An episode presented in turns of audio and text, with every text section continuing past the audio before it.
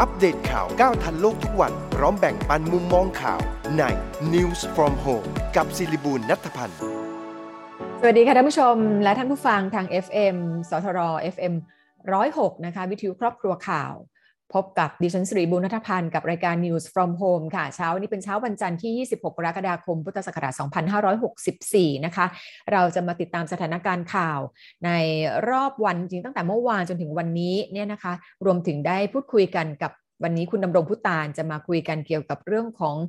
สิ่งที่คนไทยทุกคน ต้องฟังเรื่องราวเกี่ยวกับมรดกโลกเรามีตัวอย่างที่น่าสนใจที่จะมาเปรียบเทียบกันกับสถานการณ์ การดูแลรักษามรดกโลกในบ้านเรานะคะ เดี๋ยวเราเริ่มต้นกันเกี่ยวกับข่าวที่น่าสนใจกันก่อนนะคะ เริ่มต้นจากข่าวดีที่หลายคนกำลังเฝ้ารอคอยค่ะน้องเทนนิส หรือว่านางสาวพาณิภัค วงศ์พัฒนกิจเจ้าของเหรียญทองโอลิมปิก 2020 จากเทควันโดรุ่น 49 กิโลกรัม พร้อมด้วยคณะก็เดินทางมาถึงสนามบินจังหวัดภูเก็ตแล้วนะคะเมื่อตอน9โมงครึ่งที่ผ่านมาแล้วก็เข้ารับการกักตัวที่ภูเก็ตแซนด์บ็อกซ์ตามมาตรการภาครัฐเป็นเวลา 14 วัน ก่อนที่จะเดินทางมาถึงกรุงเทพน่าจะเป็นวันที่ 9 สิงหาคมนี้นะคะ โดยน้องเทนนิสจะได้เงินรางวัลพิเศษ หรือว่าเงินอัดฉีดจากเหรียญทองเหรียญแรกในประวัติศาสตร์ของกีฬาเทควันโด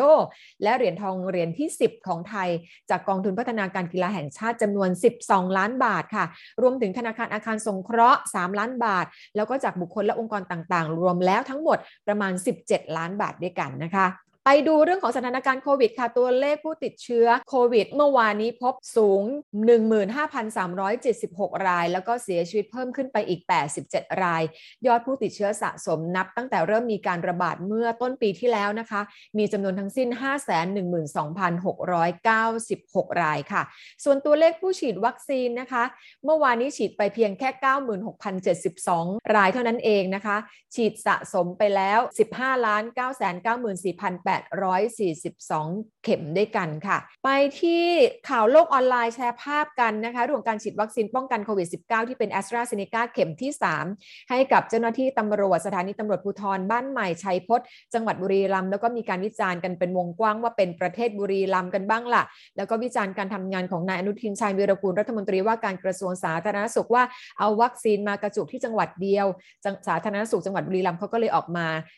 ชี้แจงนะคะเป็นเอกสารบอกว่าการฉีดวัคซีนเป็นการฉีดกระตุ้นเข็มที่ 3 แก่บุคลากรการแพทย์ และผู้ให้บริการด่านหน้าทำคำสั่งของกระทรวงสาธารณสุขเมื่อวันที่ 9 กรกฎาคม ขณะที่นายทัชกร หัตถาทยากูล ผู้ว่าราชการจังหวัดบุรีรัมย์ก็มีคำสั่งแต่งตั้งคณะกรรมการตรวจสอบข้อที่จริงเรื่องนี้ แล้วก็ให้รายงานผลการตรวจสอบมาให้ทราบโดยด่วน ต่อมา Facebook สถานีตำรวจภูธรบ้านใหม่ชัยพจน์จังหวัดบุรีรัมย์ก็โพสต์ข้อความว่าเนื่องจากเจ้าหน้าที่ตำรวจทั้ง 11 นายได้รับคำสั่งให้มีหน้าที่รับส่งผู้ป่วยโควิด กลับมารักษาตัวที่บ้านเกิด ซึ่งอาจจะต้องเสี่ยงสัมผัสสูง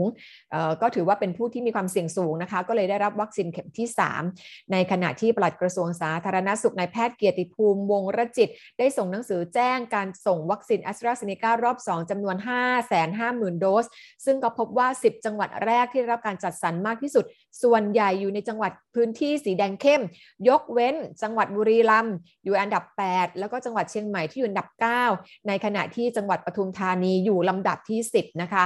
ส่วนการกระจายวัคซีนไฟเซอร์1 1ล้าน5แสนโดส ที่จะได้รับการบริจาคมาจากสหรัฐอเมริกาภายในสัปดาห์นี้นายแพทย์รุ่งเรืองกิจผาติโฆษกกระทรวงสาธารณสุขก็ยืนยันว่ากลุ่มบุคลากรทางการแพทย์จะได้รับการจัดสรรไม่น้อยกว่า5แสนโดส เพื่อใช้เป็น booster dose ไม่ใช่2แสนโดส ตามที่เป็นข่าวส่วนวัคซีนจำนวนที่เหลือจะถูกจัดสรรไปให้แก่กลุ่มผู้ที่มีอายุ 60 ปีขึ้นไป กลุ่มผู้มีโรคประจำตัวเรื้อรัง 7 โรค แล้วก็สตรีมีครรภ์จากนั้นก็จะเป็นกลุ่มที่อยู่ในพื้นที่เสี่ยงที่มีการระบาดอย่างหนักค่ะ ด้านรองศาสตราจารย์นายแพทย์ธีระวรธนารัตน์จากคณะแพทยศาสตร์จุฬาลงกรณ์มหาวิทยาลัยระบุว่าการติดเชื้อโควิด -19 ในประเทศไทยล่าสุดสูงเป็นอันดับที่ 11 ของโลกแล้วนะคะ ผู้ป่วยรุนแรงและวิกฤตก็มากเป็นอันดับ 3 ของเอเชีย ขอให้ศูนย์บริหารสถานการณ์โควิด ทบทวนมาตรการโดยด่วน เพราะว่ามีโอกาสสูงที่เชื้อจะแพร่กระจายมากกว่านี้ โดยให้ล็อกดาวน์ทั้งประเทศ 4 สัปดาห์ แล้วก็ปูพรม ตรวจคัดกรอง ชะลอนโยบายเปิดเกาะเปิดท่องเที่ยวเปิดประเทศ แล้วก็เร่งหา mRNA วัคซีน และโปรตีนสับยูนิตวัคซีนมาใช้เป็นวัคซีนหลักของประเทศ รวมทั้งยุติการฉีดควายด้วยค่ะ หลังจากฝ่ายการเมืองและทีมแพทย์ก็ลงมตินะคะ ตรงกันว่าหากแนวโน้มตัวเลขผู้ติดเชื้อยังสูงต่อเนื่องใน 2 เดือนจะต้องใช้มาตรการคล้ายเมืองอู่ฮั่นของจีนทำให้มีการปรับแผนควบคุมการระบาดของโควิด -19 ครั้งสำคัญ เช่น ปรับมาตรการกึ่งล็อกดาวน์ให้กินพื้นที่ความเสียหายจาก 10 จังหวัดเป็น 13 จังหวัด เยียวยานายจ้างจากเดิม 38,128 รายเป็นเเพิ่มเป็น 174,896 ราย แล้วก็โยกงบประมาณจากการเยียวยาไปใส่ให้ตรงจุดมากขึ้น ขณะที่วาระฉีดวัคซีนแห่งชาติจัดสรรและกระจายวัคซีนโดยเน้นผู้สูงอายุและผู้ป่วยเรื้อรัง ฉีดให้ได้ร้อยละ 70 ค่ะด้านกรมควบคุมโรคเตือนสถานประกอบการทุกประเภทอย่าไล่ผู้ติดเชื้อโควิดออกจากที่พักหรือที่ทำงาน ซึ่งนายแพทย์โสพลเอี่ยมสิริถาวรรองทิบดีกรมควบคุมโรคกล่าวว่า การไล่ผู้ติดเชื้อจะทำให้เกิดผลเสีย และอาจจะเข้าข่ายมีความผิดตามพระราชบัญญัติโรคติดต่อพุทธศักราช 2558 เนื่องจากอาจทำให้เชื้อไวรัสแพร่กระจายออกไปในวงกว้าง ยากต่อการควบคุมโรค และอาจจะทำให้ผู้ป่วยมีความเสี่ยงที่จะเกิดอันตรายด้วยค่ะ ซึ่งหากพบผู้สงสัยว่าเป็นโรคโควิด -19 ให้รีบแจ้งต่อเจ้าพนักงานควบคุมโรคพื้นที่ โรคติดต่อในพื้นที่นะคะ เพื่อให้สอบสวนควบคุมโรคโดยเร็วค่ะ ส่วนการไฟฟ้าส่วนภูมิภาคประกาศขยายเวลายกเว้นค่าไฟอัตราขั้นต่ำร้อยละเจ็ดสิบของค่าความต้องการพลังงานสูงสุดในรอบ 12 เดือนออกไปอีก 6 เดือน ตั้งแต่กรกฎาคมถึงธันวาคมนี้นะคะ ซึ่งก็จะให้แก่กิจการขนาดใหญ่และขนาดกลาง องค์กรไม่แสวงหากำไร และการสูบน้ำเพื่อการเกษตรค่ะ ส่วนเรื่องข่าวปลอมนะคะ การแชร์คลิปโรคโควิด -19 ที่อ้างว่าในประเทศอินโดนีเซีย คนที่ติดเชื้อโรคจนใกล้ตายจะโดนจับมัดใส่ถุง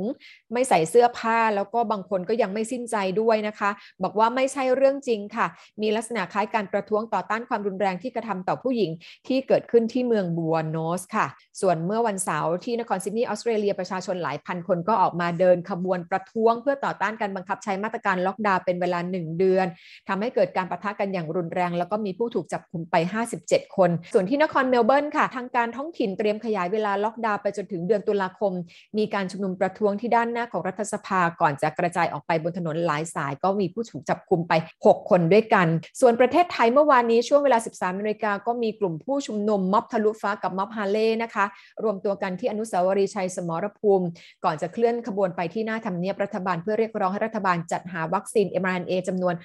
150 ล้านโดสให้คนไทย และเรียกร้องให้นายกรัฐมนตรีลาออกค่ะ ส่วนการชุมนุมก็ได้ยุติไปเมื่อตอน 18นาฬิกานะคะ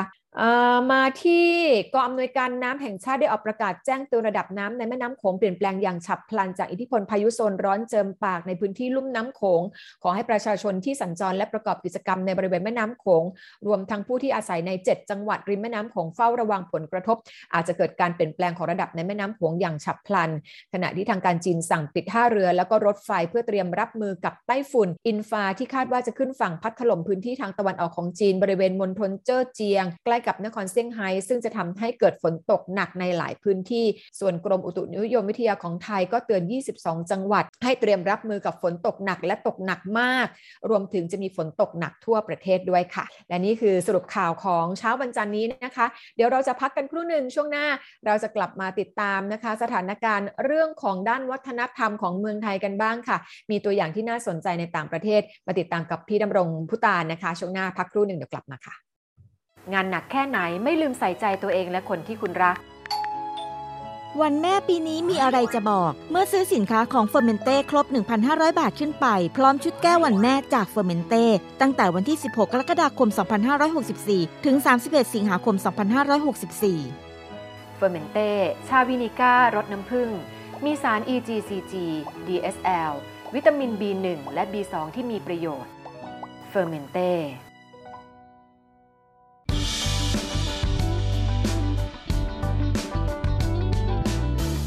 ว่าต้องทำงานตลอดทั้งวัน แต่หญิงให้ความสำคัญกับการดูแลเอาใจใส่ตัวเองเสมอค่ะ เพราะหญิงเชื่อว่าอย่ารอให้แก่แล้วค่อยมาดูแลตัวเอง หญิงดื่ม Fermente Tea Revive ชาขาวและชาเขียวผสมสมุนไพรถึง 8 ชนิด มีสารสำคัญจากชา เช่นเซียฟราวิน และคาเทชิน ที่ช่วยสร้างภูมิคุ้มกันให้กับร่างกาย พร้อมประโยชน์จากสมุนไพร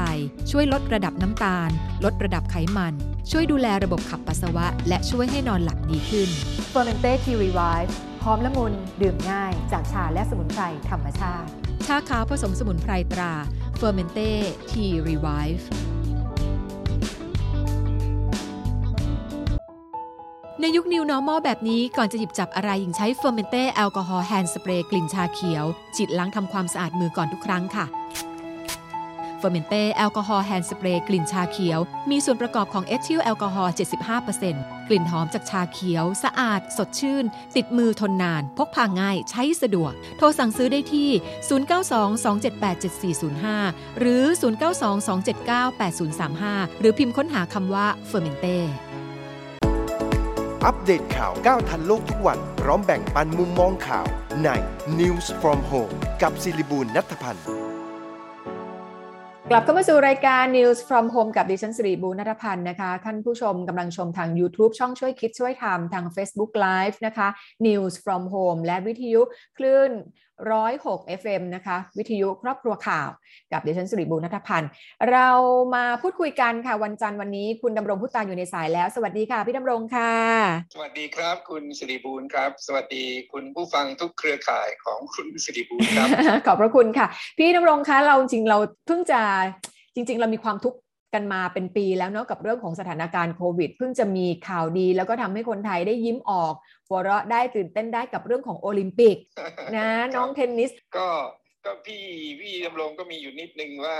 เอ่อข่าวตอนเนี้ยข่าวที่ไหนมันก็เป็นว่าด้วยเรื่องที่เรืออากาศตรีหญิงเอ่อพานิพักษ์ใช่นะครับค่ะวงพัฒนกิจเนี่ยเธอได้รับเหรียญทองค่ะ แล้วก็ในข่าวก็มักจะเรียกว่าเอ่อ น้องเทน้องเทนนิสน้องเทนนิสใช่ค่ะนะฮะพี่ก็ต้องระวังหน่อยว่า น้องเทนนิสผู้หมวดเนี่ยก็อายุยี่สี่ยี่สี่จะยี่ห้ายี่สี่ยี่สามยี่สี่ยี่ห้าเนี่ย ยังจะเรียกน้องน้องเทเทนนนินิสสกันอยู่ พี่ดำรงคะเห็นพี่ดำรงบอกว่าจริงๆ เราติดตามแต่เรื่องของข่าวโควิดกันมาเนี่ยจริงๆนะข่าวต่างประเทศมันมีข่าวที่น่าสนใจ ไม่น้อยไปกว่าข่าวโควิดเหมือนกันใช่ไหมคะพี่ดำรง โอ้โหมันก็มีเยอะนะฮะเอ่อข่าวอย่างอันหนึงก็คือไอ้เรื่องอุทกภัยที่มันเกิดโอ้ขึ้นที่จีน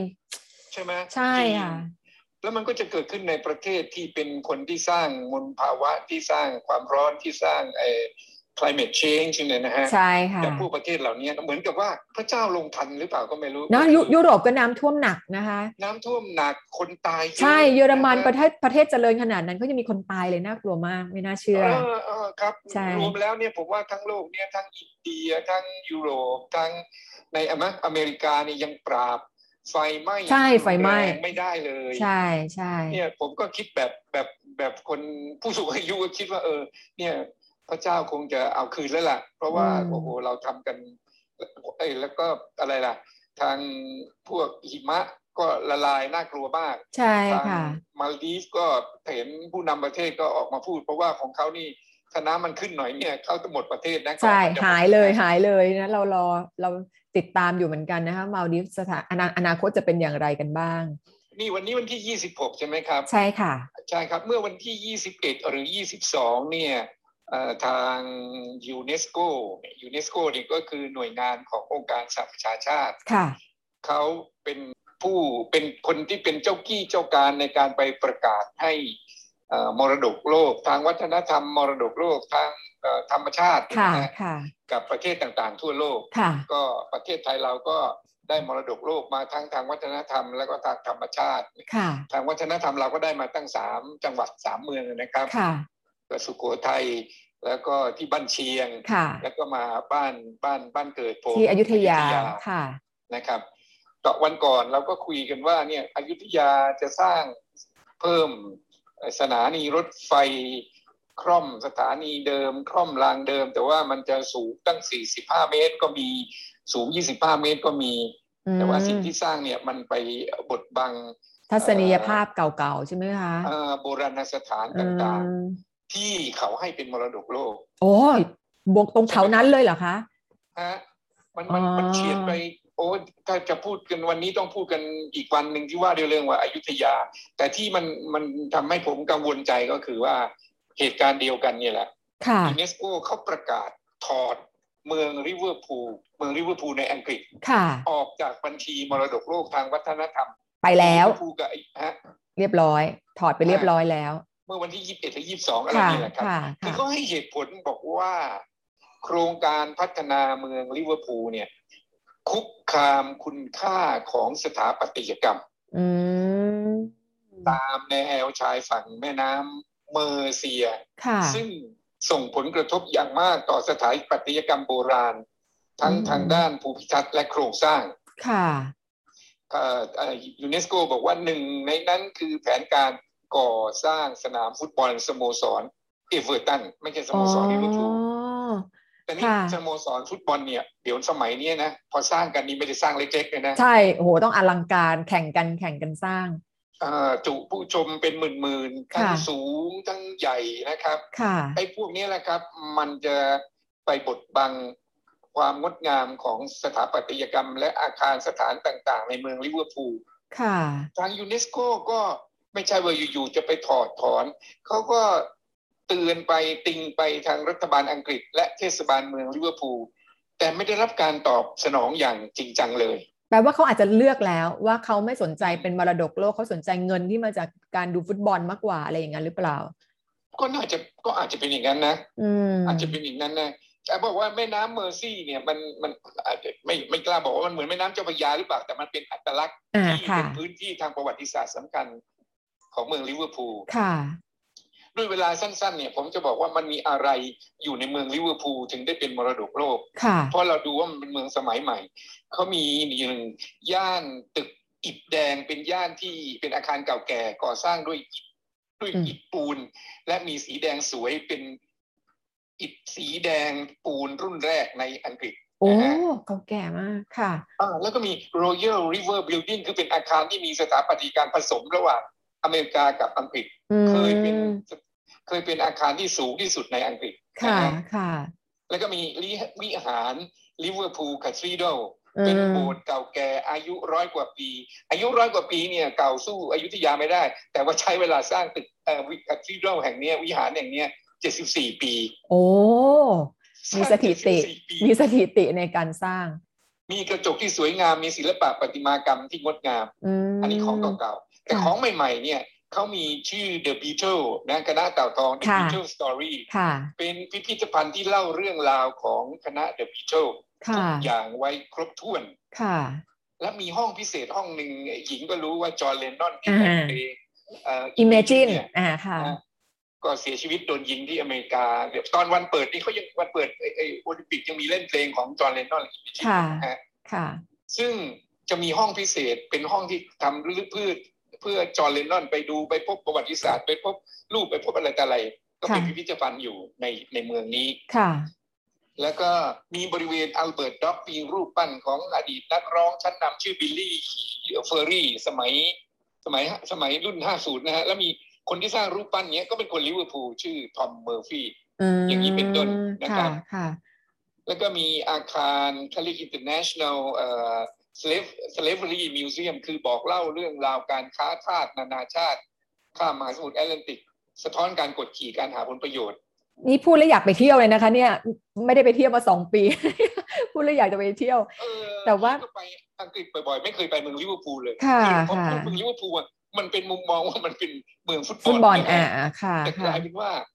ยังมีตึกเซนต์จอร์จฮอลล์เป็นหอประชุมขนาดใหญ่กลางเมืองลิเวอร์พูลมีสถาปัตยกรรมสไตล์นีโอคลาสสิกสวยงาม อายุ 200 ปี ของเยอะแยะขนาดนี้กำลังจะถูกถอดจากมรดกโลกครับด้วยสนามฟุตบอลเท่านั้นแหมครับเสียดายจริง ๆนะครัคะบอันนี้สุดเป็นท้ายตัวอย่างที่มีหลายอันแต่ว่าด้วยเวลาจำกัดเนี่ย มีเอ่อถนนเอ่อสถานีรถไฟ ตัวอาคารสร้างสวยงาม อันนี้ถ้าหญิงไปก็ ก็ข้ามไปเถอะถ้าไม่มีเวลานะค่ะให้มาดูที่หัวลำโพงอ่าหัวค่ะลำโพงเราเรียนแบบเข้ามาเลยนะคค่ะรับค่ะค่ะนะครับค่ะเนี่ยครับ นี่คือสิ่งที่ที่เอ่อเอามาเล่าให้ฟังว่ามันมีอะไรอยู่บ้างเขาจึงไปประกาศให้เป็นมรดกโลกเพื่อให้เอ่อเป็นเป็นเจ้าตัวกิอจย่างการเพื่อให้ช่วยกันดูแลทั้งโลกกันแหละไม่ใช่แต่คนอ่าอ่าอ่าคนค่ะอังกฤษงั้นเดี๋ยวไว้วันหลังต้องให้พี่ดำรงคุยเรื่องอยุธยาครับผมว่าเรามีความเสี่ยงที่อาจจะถูกถอด ได้อย่างไรบ้างครับแล้วกันนะคะ นี่เราดูตัวอย่างของลิเวอร์พูลไปก่อนในเวลาอันจำกัดใช่ขอบพระคุณพี่ดำรงมากๆเลยนะคะยินดีครับขอบพระคุณค่ะครับสวัสดีค่ะ เป็นยังไงก็ยังเป็นผู้รอบรู้เรื่องราวรอบโลกนะคะ โดยเฉพาะอย่างยิ่งในเชิงสังคม เดี๋ยวมาปิดท้ายหมายข่าวกันวันนี้ค่ะ โอลิมปิกของเราค่ะ เที่ยงครึ่งนะคะกมลวรรณ จันทร์ยิ้ม ลงแข่งเรือใบประเภท Laser Radial รอบคัดเลือก race สามตอนบ่ายโมงณัฐพงศ์โพธิ์นพรัตน์แข่งวินด์เซิร์ฟนะคะ รอลุ้น5โมง16 นาทีนะคะนวพรรษ วงศ์เจริญลงแข่งว่ายน้ำผีเสื้อ 200 เมตรชายรอบคัดเลือก แล้วก็ส่วนเรื่องของฟ้าทลายโจรที่ตอนนี้ปลอมกันเยอะเหลือเกินออยฝากบอกค่ะ สามารถตรวจสอบได้ที่เว็บไซต์ หรือว่าแอปพลิเคชันของออยออย OR YOR Smart Application หรือว่าโทรไป 1556 ค่ะ และนี่คือ News from Home พรุ่งนี้กลับมา ติดตามกันได้กับการสรุปข่าว และพูดคุยกับดรสุบุสัยเชื้อจะมาคุยเรื่องเศรษฐกิจหรือโควิดห้ามพลาดวันนี้ลากันไปก่อนสวัสดีค่ะ อัปเดตข่าวก้าวทันโลกทุกวัน พร้อมแบ่งปันมุมมองข่าวใน News from Home กับศิริบูลนัทพันธ์